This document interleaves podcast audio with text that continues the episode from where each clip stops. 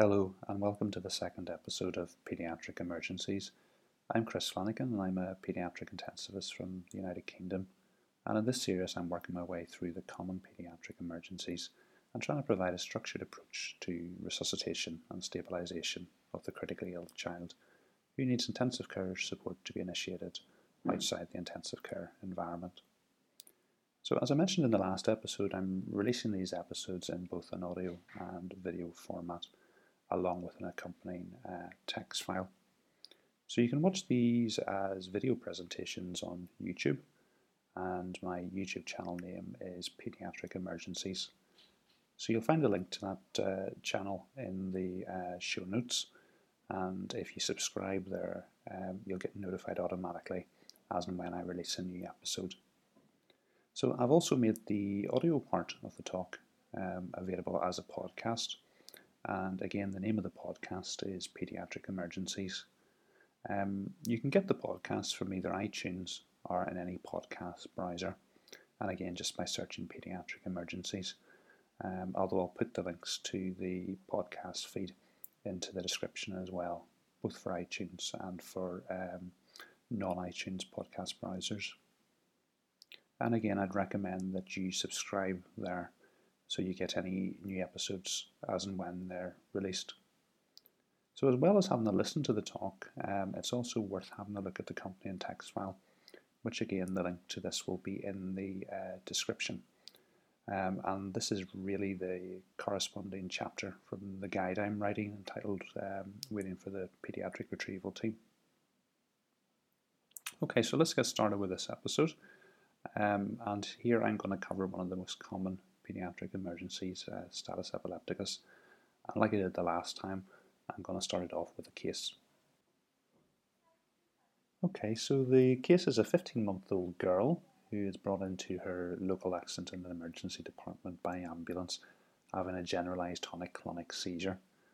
So she had been previously fit and well child um, with no significant past medical history of note, normal development, and all her vaccinations up to date. She doesn't take any regular medications and has uh, no known drug allergies. The only family history of note is that both her father and older sister had uh, febrile convulsions, but there's no family history of epilepsy. Um, and there's no history of trauma, foreign travel, sick contacts, or possible toxin ingestion.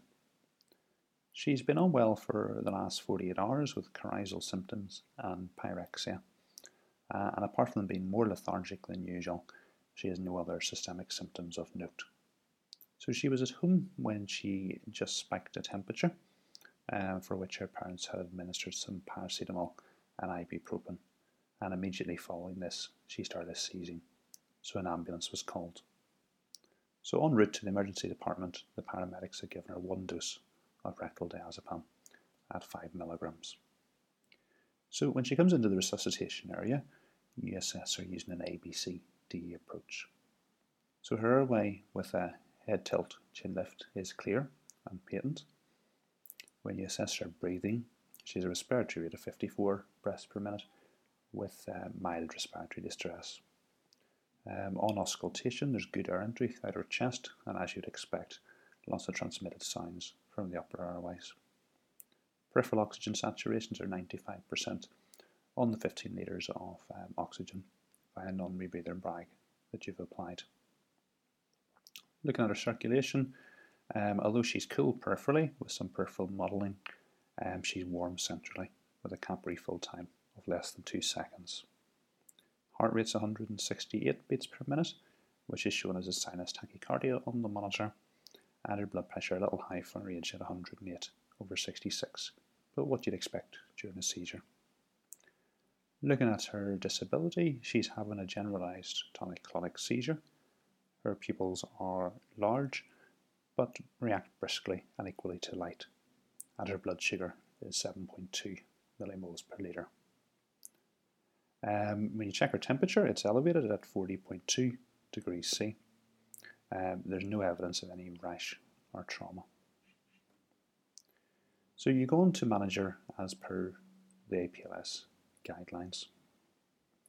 So as she has uh, good veins, you insert uh, an intravenous cannula rapidly, send off some routine bloods, and give her 1 milligram of lorazepam, which is 0.1 milligrams per kilogram, using an estimated weight of uh, 10 kilos. So 10 minutes following the lorazepam dose, she's still having ongoing seizure activity. So that's now two doses of benzodiazepines that she's had, the, the dose in the ambulance of rectal diazepam, and now one dose of intravenous lorazepam. So you plan to load her up with some phenytoin, um, the dose of 20 milligrams per kilogram. Uh, so you give her 200 milligrams of phenytoin over 20 minutes. at the same time as hanging the phenytoin infusion, you ask for an anaesthetic review. Um, as you have no obvious source for this um, temperature and can't exclude at this stage an encephalitis or a meningitis, you site a second intravenous line and elect to treat her with 50 milligrams of cefotaxime and 500 milligrams per meter squared of acyclovir. So another 20 minutes have passed um, following the phenytoin loading dose, um, and it's just completed, but she's still having ongoing seizure activity, so a decision is made for an RSI. So this is a relatively common presentation um, that most emergency departments will be well used to managing. Um, and although many children settle down and seizures terminate with the initial treatment that's given, there's still a fair number of children who go on to need intensive care support. So now I want to talk to you about how you should manage a child who does need um, an RSI and ongoing intensive care support. And like I did the last time, I'm going to do this using a systems-based approach, starting with the airway. So although many of the medications that uh, we give during a prolonged seizure can depress the breathing, um, most of the time, as long as the airway is patent, the child will continue to breathe adequately and maintaining good oxygen levels. Um, the, the, most important thing is actually maintaining a clear airway. Uh, and the simple way to do this is airway opening maneuvers, so things like a head tilt and a chin lift, as used in this case. However, if the seizure is occurring following uh, trauma, um, it would be important to note that a jaw thrust should be used in preference to a, a tilt and chin lift. Likewise, in a patient who hasn't had an injury, if you're not managing to maintain the airway with a head tilt and chin lift, a jaw thrust can be added in addition. And while you're doing this, it's important that high flow oxygen is administered, and the best way to do that is with a face mask with a reservoir bag with uh, 10 to 15 litres of oxygen going through it. Um, and secretions will tend to build up during a seizure, um, and it's important that these are suctioned um, to maintain a patent airway. Um, if you're not able to maintain the airway with the above measures, um, it's often useful to insert a nasopharyngeal airway. Um, again, providing there's no history of trauma, as a, a risk of basal skull fracture would be a contraindication. Um, it's often not possible to insert a Guedel or oropharyngeal airway in a patient who's having a seizure, as the teeth are often clenched closed. So looking at the indications for intubation uh, in a child with a prolonged seizure. So I think first and foremost, if you're not able to maintain a patent airway with all the above measures, regardless of where you are in the algorithm, um, you should proceed to secure and protect the airway um, with an endotracheal tube using an RSI. So during the seizure, the patient's level of consciousness is going to be depressed and their uh, Glasgow Coma scale is going to be less than 8. So they're not going to be able to protect their airway should they vomit. And in this scenario, it would be important that the airway would be secured to prevent aspiration. Um, all the medications that are given for termination of the seizure have the potential to cause respiratory depression and, in fact, a respiratory arrest. So, should this occur, the respirations should be supported with a bag and mask.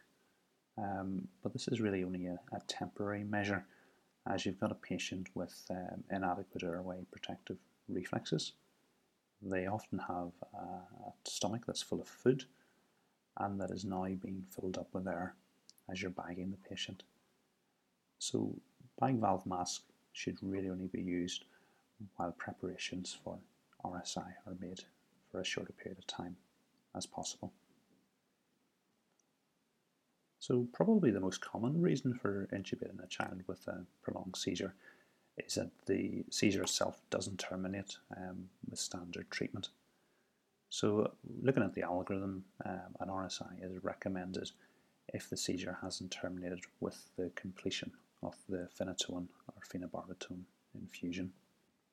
And the reason for doing this is that should the seizure be allowed to continue, the child is at high risk of cerebral damage. So, should the seizure itself terminate with treatment, there still may be a couple of reasons why you may want to intubate and secure this child's airway. Um, if there's concerns about uh, raised intracranial pressure, intubation and ventilation to allow uh, CO2 control may be required. Um, or you may want to transfer the child for neuroimaging. Um, and it may be decided that the safest way to do that is with a secure airway. So it would be good practice to um, inform the anaesthetist or intensivist whenever you're starting either phenytoin or phenobarbital. Um, or if there's any airway concerns at any stage, you should obviously let them know sooner than this. Um, and the reason for doing this is that um, preparation for an RSI takes time.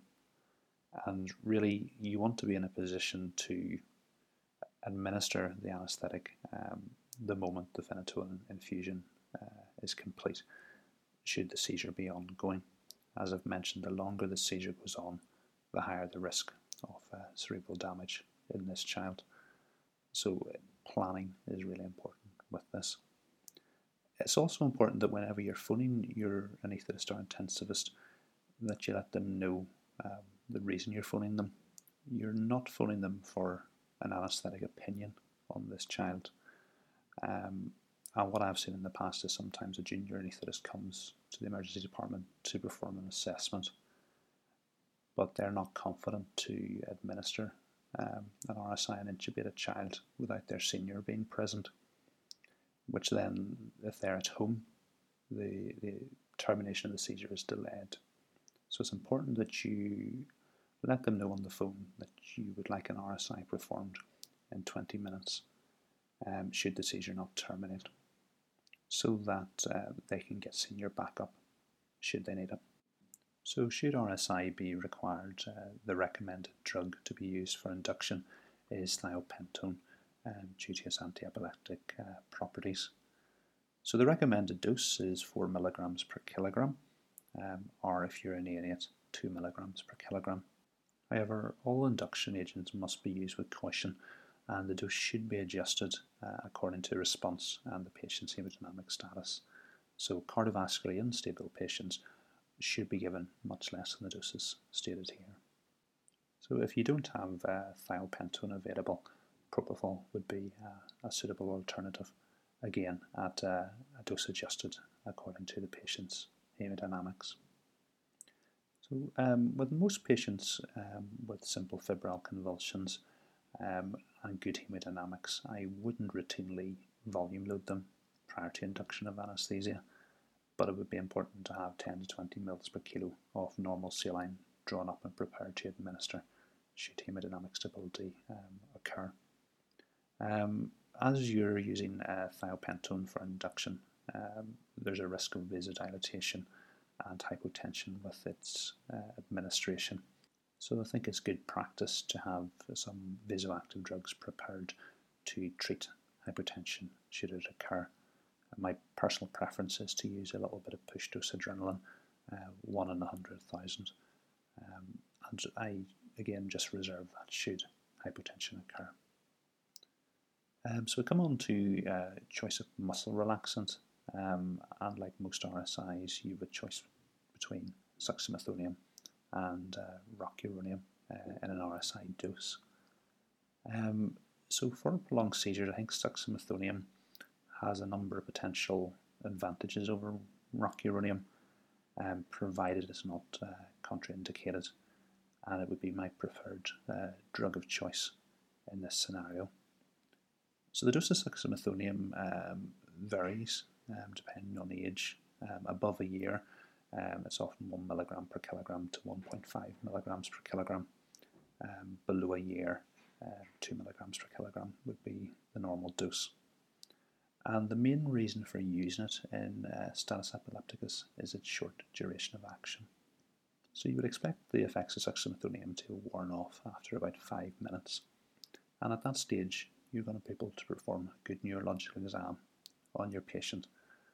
So if the seizure doesn't terminate with the induction of anaesthesia, it's going to become clear pretty quickly. If you use an RSI dose of rocuronium, which is normally about a milligram per kilogram to 1.2 milligrams per kilogram, you can expect its effects to last 30 to 40 minutes. So if the seizure doesn't terminate with the bolus of thiopentone, it can be more difficult to tell if you've administered rocuronium. And if you have features such as persistent tachycardia, hypertension, or dilated pupils, it should make you very suspicious of ongoing seizure activity, which should be treated. And um, the effects of the seizure activity are just as damaging to the brain, whether you can see them or not. So the only problem with using uh, succinylcholine for all cases of prolonged seizure is that it's often contraindicated. Um, so the contraindications for using succinylcholine are hyperkalemia, um, and you have a patient who's just had a prolonged seizure with lots of muscle activity. So often their potassium is high, precluding succinylcholine's use. Um, and it's also contraindicated in patients with prolonged immobility. And as many of the patients um, with, who present with prolonged seizures have developmental delay, um, this may contraindicate the use of succinylcholine in these patients.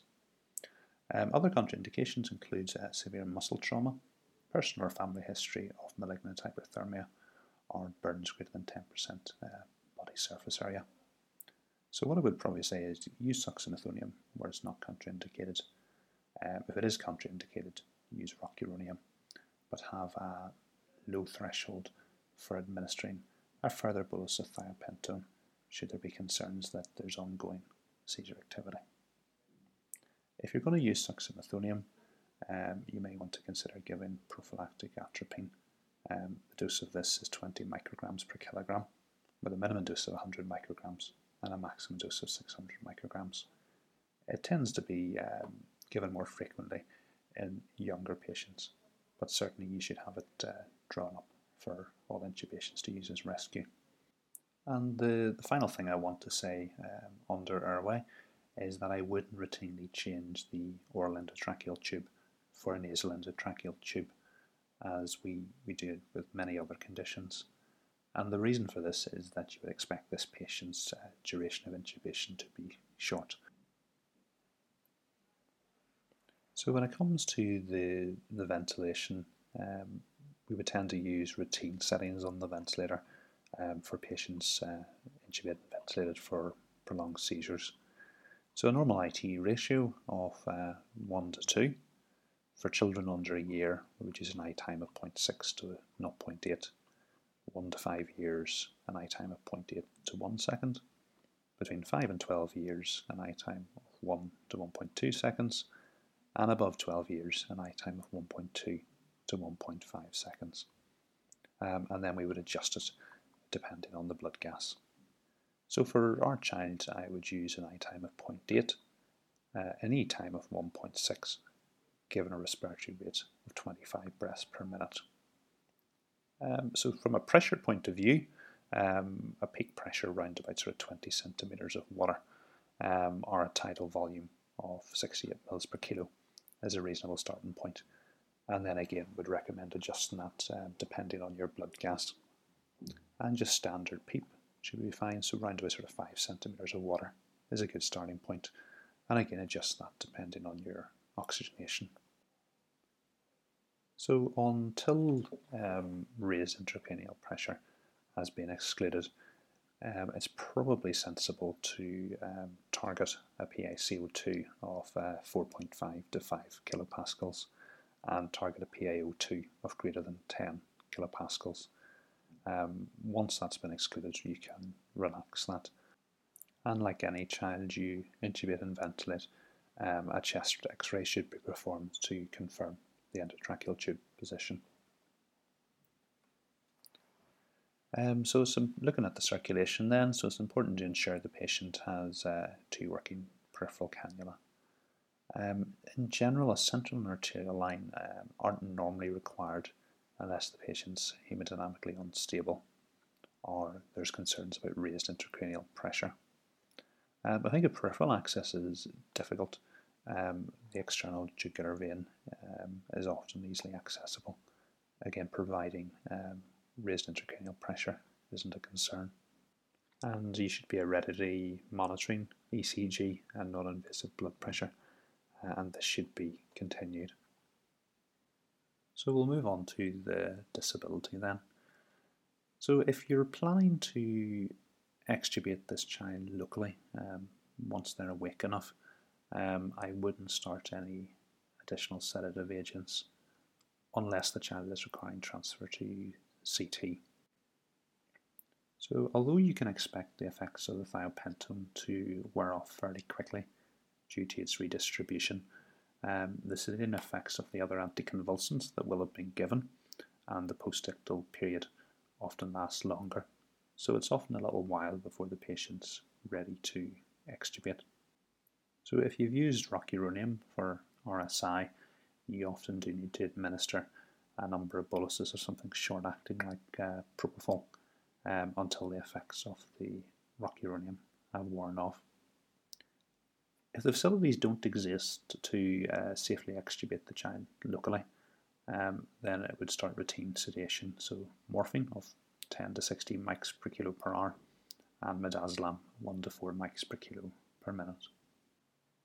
So one of the key points I really want to stress here is that you should try where possible to avoid uh, further use of muscle relaxants as this is going to interfere with your clinical neurological assessment. But if it's unavoidable and um, after trying sedation boluses you still feel that you need to start a muscle relaxant, um, it's much better to do this um, by a bolus rather than an infusion. Another point, um, I wouldn't routinely tape the eyes closed provided they close normally as you're going to be wanting to assess the pupils regularly as part of your ongoing CNS observations. Um, it's also important to regularly monitor the, the blood sugar. Um, then we come on to whether we should or shouldn't perform a CT scan of the brain. Um, and I think whether you do that depends on whether the seizure has any atypical features. Um, are there focal neurological signs? Is there signs of raised intracranial pressure? Or is there something worrying in the history? Or is the etiology of the seizure uncertain? And I think if that's the case, then you should perform a CT brain. But for example, if you have a patient with uh, known epilepsy and uh, numerous admissions for prolonged seizures, um, you may decide not to perform a CT scan if there was no worrying features on the history. So our patient from the initial case history has um, very typical history of a prolonged febrile convulsion, which was generalized tonic-clonic, associated with a sudden spike in pyrexia, and has a strong family history of febrile convulsions, and no abnormal uh, or worrying features on her uh, neurological exam.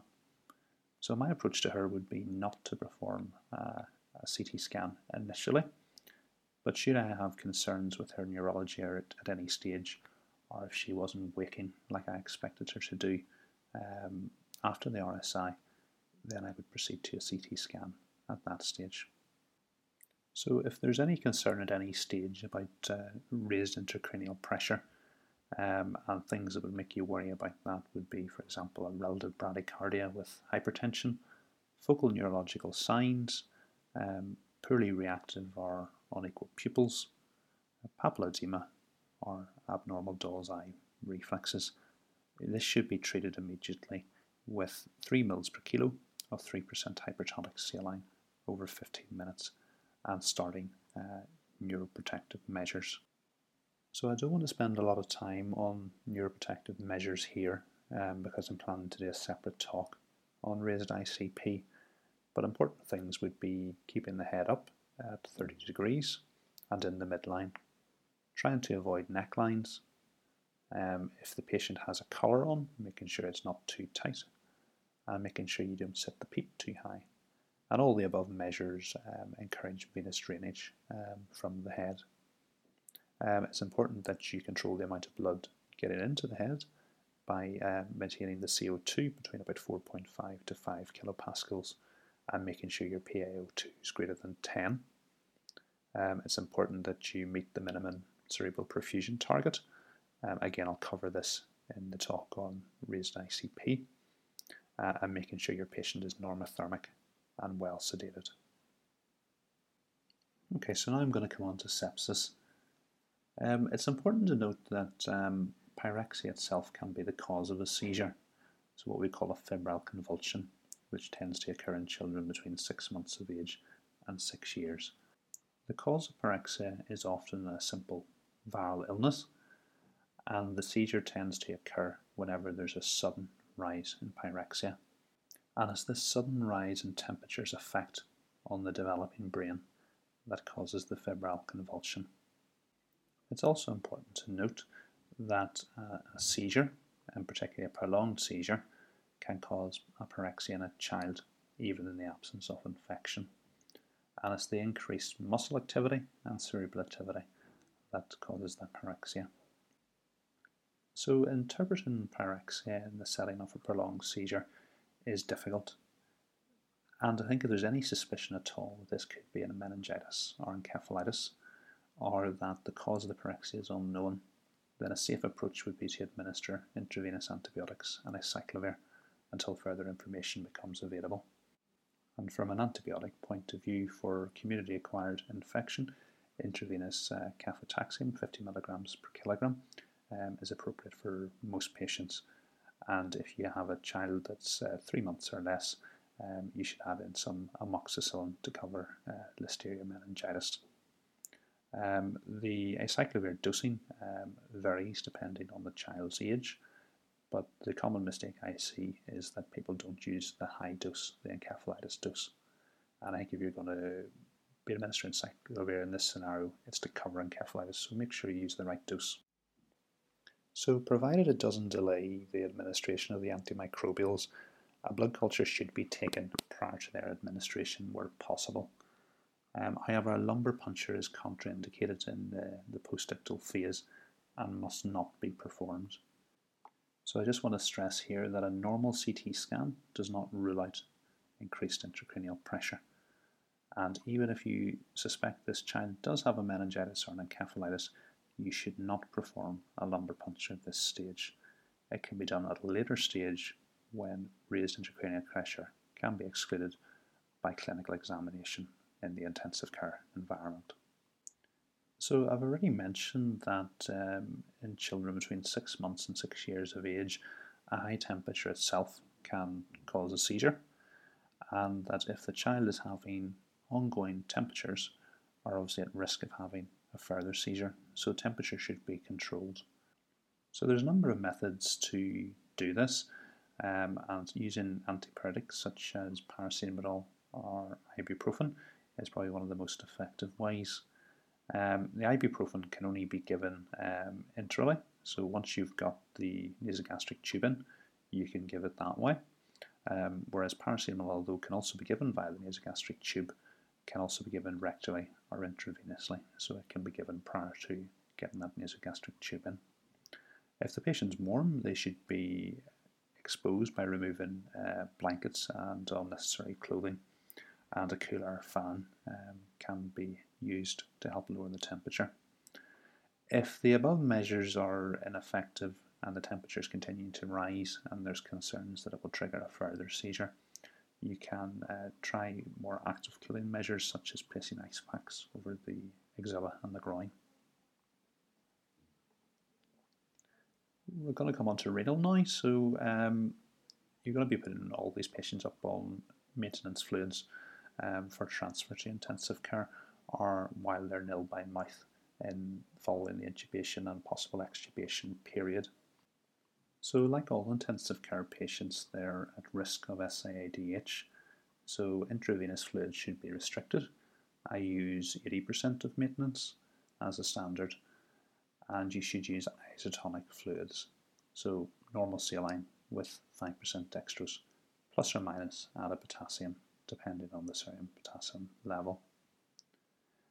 We don't normally uh, need to catheterize the bladder in children who intubated and ventilated for status epilepticus as they tend to extubate relatively quickly. However, if there's concerns regarding sepsis or pyrexia with uh, no obvious source, it's often a good opportunity while the patient's asleep to perform an in-out catheter specimen of urine.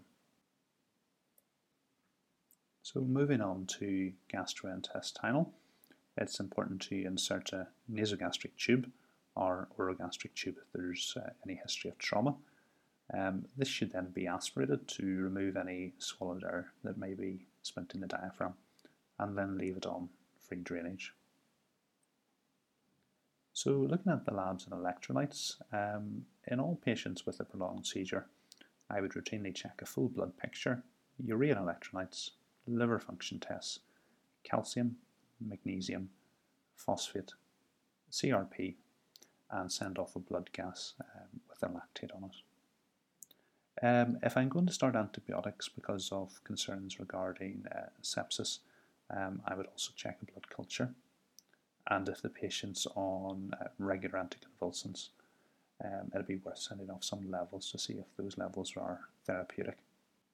So if the cause of the seizure is unknown, um, it would also be worth sending off a metabolic screen, including ammonia, and sending off a toxicology screen as well, in addition to the above investigations. If the above investigations show hyponatremia, which could be responsible for the seizures, uh, the recommended treatment is 4 ml per kilo of 3% hypertonic saline over 15 minutes. Um, and this is normally enough to terminate the seizure if this is the cause. And if there's any signs of hypoglycemia, it should be treated in the standard way with 2 ml per kilo of 10% dextrose. So now I want to move on to the drugs and infusions that are used for the treatment of prolonged seizures um, and to cover them in a little bit more detail. So the first drug I want to look at is lorazepam. Um, so studies have shown that um, intravenous lorazepam is more effective than both rectal diazepam and uh, buccal midazolam, and that it also has a lower risk of respiratory depression and a longer duration of use than both these other drugs. So, where possible, it should be used first line for the treatment of status epilepticus. But that's provided intravenous access can be rapidly established. If it can't, then you should use one of the other drugs. So the normal dose is 0.1 milligrams per kilogram up to a maximum of 4 milligrams. Um, and this dose can be repeated after 10 minutes if the seizure is still ongoing, provided no more than two doses of any benzodiazepine are given. Um, and it's important that you include the pre-hospital medications when making that assessment. So the reason for not giving any more than two doses of benzodiazepines are that the benzodiazepines work best early in status epilepticus, and studies have shown that the further status epilepticus goes on, the less likely benzodiazepines are to work. So, uh, by administering a third dose of benzodiazepines, it's unlikely to work, and all you really will be doing is delaying the administration of another medicine, which is more likely to work. As well as this, the risk of respiratory depression increases significantly if more than two doses of benzodiazepines are given, so it should not be done. When you look at the APLS algorithm for status epilepticus, they recommend that the first dose of benzodiazepines should be intravenous lorazepam, uh, provided that um, intravenous access can be rapidly established. And if not, you should use either buccal midazolam or rectal diazepam.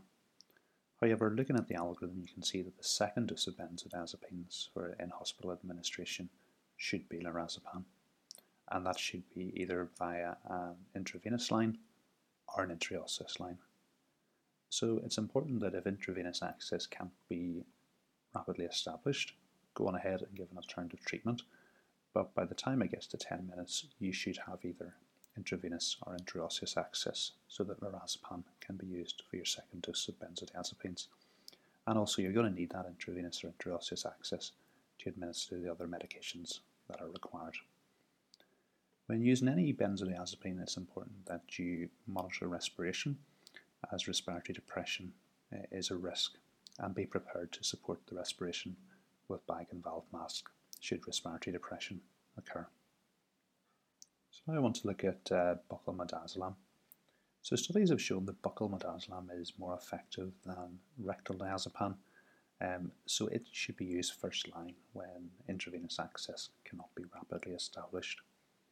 And uh, the risk of respiratory depression between buccal midazolam and rectal diazepam is the same.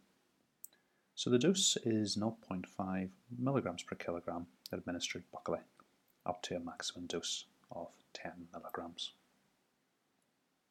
So now I want to go on to diazepam. So as we've already said, um, both uh, intravenous lorazepam and uh, buccal are more effective. So rectal diazepam should really be reserved for cases where intravenous access can't be rapidly established and buccal is either unavailable or contraindicated. Um, I'm going to cover the dosing anyway, so the dose is 0.5 milligrams per kilogram rectally, up to a maximum dose of 10 milligrams.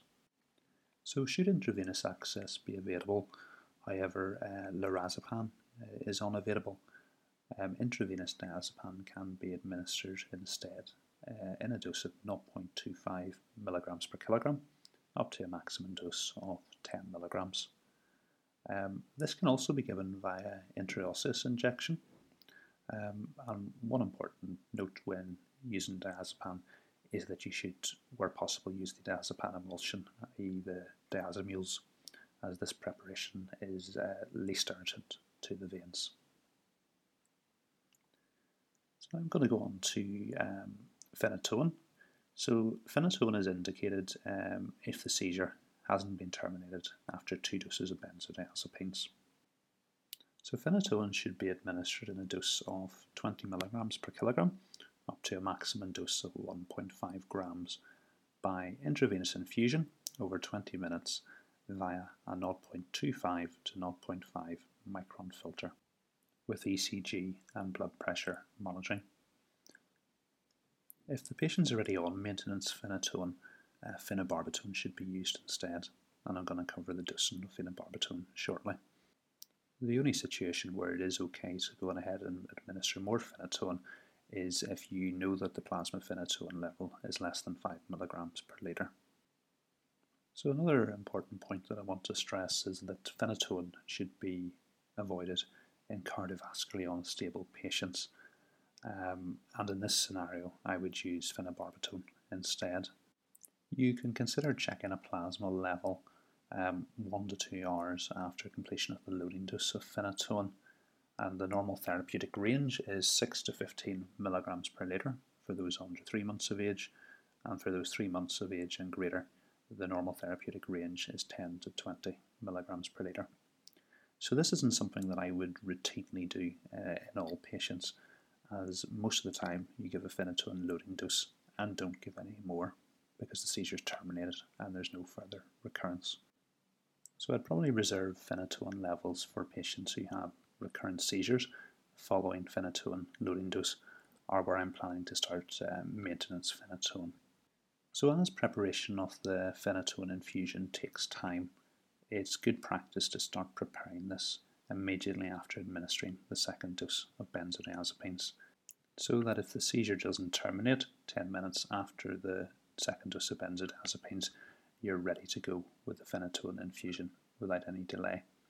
And I would actually have the infusion in the infusion pump with the rate set and connected up to the patient so that I'm ready to just hit the go button um, once 10 minutes have passed following the second dose of benzodiazepines. So now I want to go on to um, phenobarbital. So it's mainly used where uh, the patient is on maintenance phenytoin um, where um, phenytoin is contraindicated. It's the same dose as you would give phenytoin, 20 milligrams per kilogram, and is given by intravenous infusion over 20 minutes, up to a maximum dose of 1 gram. It's also recommended that you can consider checking the plasma levels 2 to 3 hours following completion of the loading dose to confirm that you've got the level up into the therapeutic range, which is 15 to 40 milligrams per litre. So now I want to cover um. So up until 2011, um, was in the APLS algorithm. They decided to remove this um, from the algorithm, but not from the guidelines, uh, and that is because there's very little evidence that paraldehyde actually works, and there is quite good evidence that earlier administration of phenytoin is more likely to be effective. So the, the old algorithm was that you would give the paraldehyde after the second dose of benzodiazepines and wait an additional 10 minutes before starting the phenytoin. So in removing it from the algorithm, you got the phenytoin in that bit earlier. So what's currently recommended is that uh, at the same time as phenytoin, you have the option to give paraldehyde, but its administration shouldn't delay the administration of the phenytoin. So you should make your phenytoin up first, and then if you want to, you can make up some paraldehyde and give it. Um, if you do want to give it, the dose is 0.8 mils per kilo of a 50% paraldehyde, 50% olive oil, um, pre-mixed enema, up to a maximum dose of 20 mils. So contrary to what the evidence says, I personally have found paraldehyde to be quite effective, so I do give it at the same time as the phenytoin, um, but it's really up to yourself whether you do or don't want to give it. So now I want to come on to refractory seizures or recurrent seizures following uh, induction of anesthesia and the treatment options that you have for these.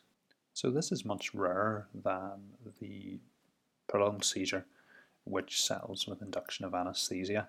And the first thing that I would advise if you think this is what's going on would be to discuss this with the retrieval team who will likely conference in a paediatric neurologist onto the call and a decision about further management will be made. So it would be important to check that you've identified and treated any electrolyte abnormalities.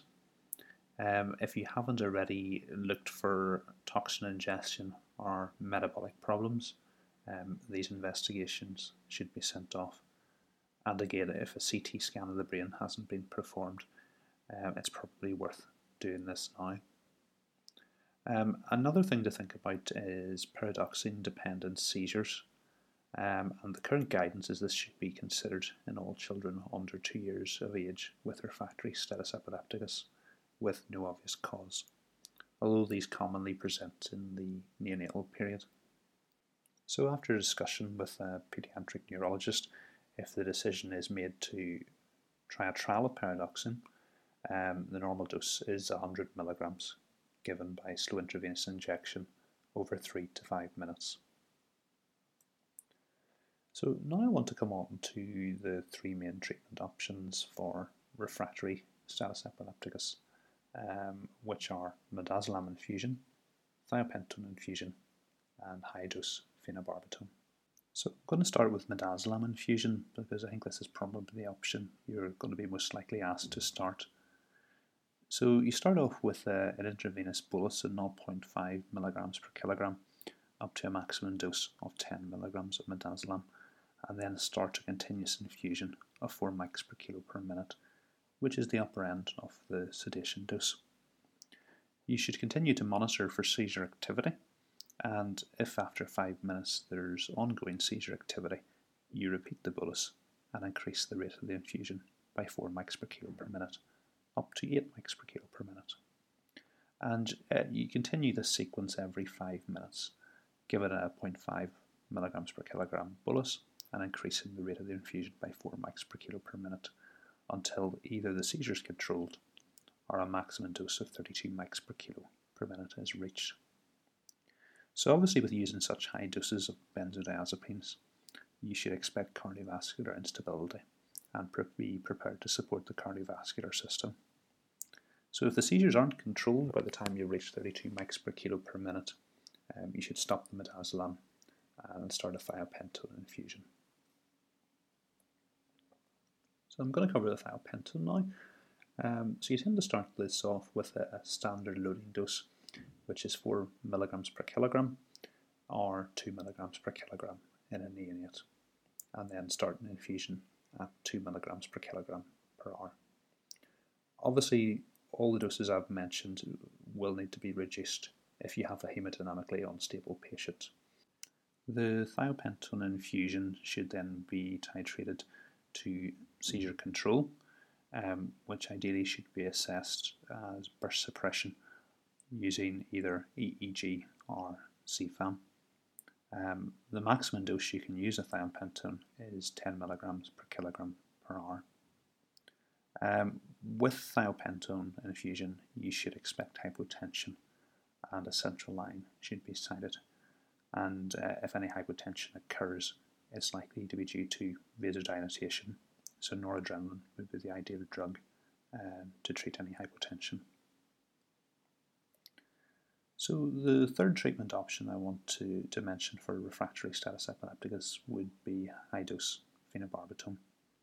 Um, so with this, after um, administration of a normal loading dose, you just continue to repeat half loading doses of phenobarbital, uh, 10 milligrams per kilogram, every 30 minutes until seizure is controlled, up to a maximum of 120 milligrams per kilogram per day. So the studies that look at refractory status epilepticus in children um, using high-dose phenobarbital um, showed serum levels as high as uh, 343 milligrams per litre um, required to achieve seizure control. Um, and most of the children did seem to tolerate this well from a cardiovascular point of view, um, but most children did require intubation and ventilation for respiratory depression. So finally, I just want to mention some of the other uh, treatments for refractory status epilepticus. Um, so when starting one of the other three treatments um, that I've mentioned, um, often the neurologist will want you to add in an additional anticonvulsant. And both uh, levetiracetam and sodium valproate are available in intravenous preparations, which can be added in, or topiramate can be given via the nasogastric tube. Um, there's some evidence that ketamine may be helpful um, for the late treatment of refractory status epilepticus. Um, likewise, um, isoflurane has been shown to induce burst suppression in refractory status epilepticus. However, there was a high rate of seizure recurrence once the isoflurane was discontinued. It's also important to note that all the patients in the studies needed vasopressor support for hypotension. So not all the volatile anesthetic agents share this property, and in fact sevoflurane um, can cause epileptiform discharges. The, the final treatment I want to mention is propofol infusion, um, which has been used with some success in adults. However, um, due to the risk of propofol infusion syndrome in children, um, this isn't a therapy that can be recommended. So I hope you find that useful. Please get in contact if you do have any comments or questions, and I'd recommend you have a look at the accompanying book chapter to which I'll put a link to in the show notes. Um, I'm probably going to try and get another podcast out in the next few weeks. So if you subscribe either at uh, YouTube or through your podcast browser, um, you'll get automatic notification of when that podcast is released. Thanks for listening.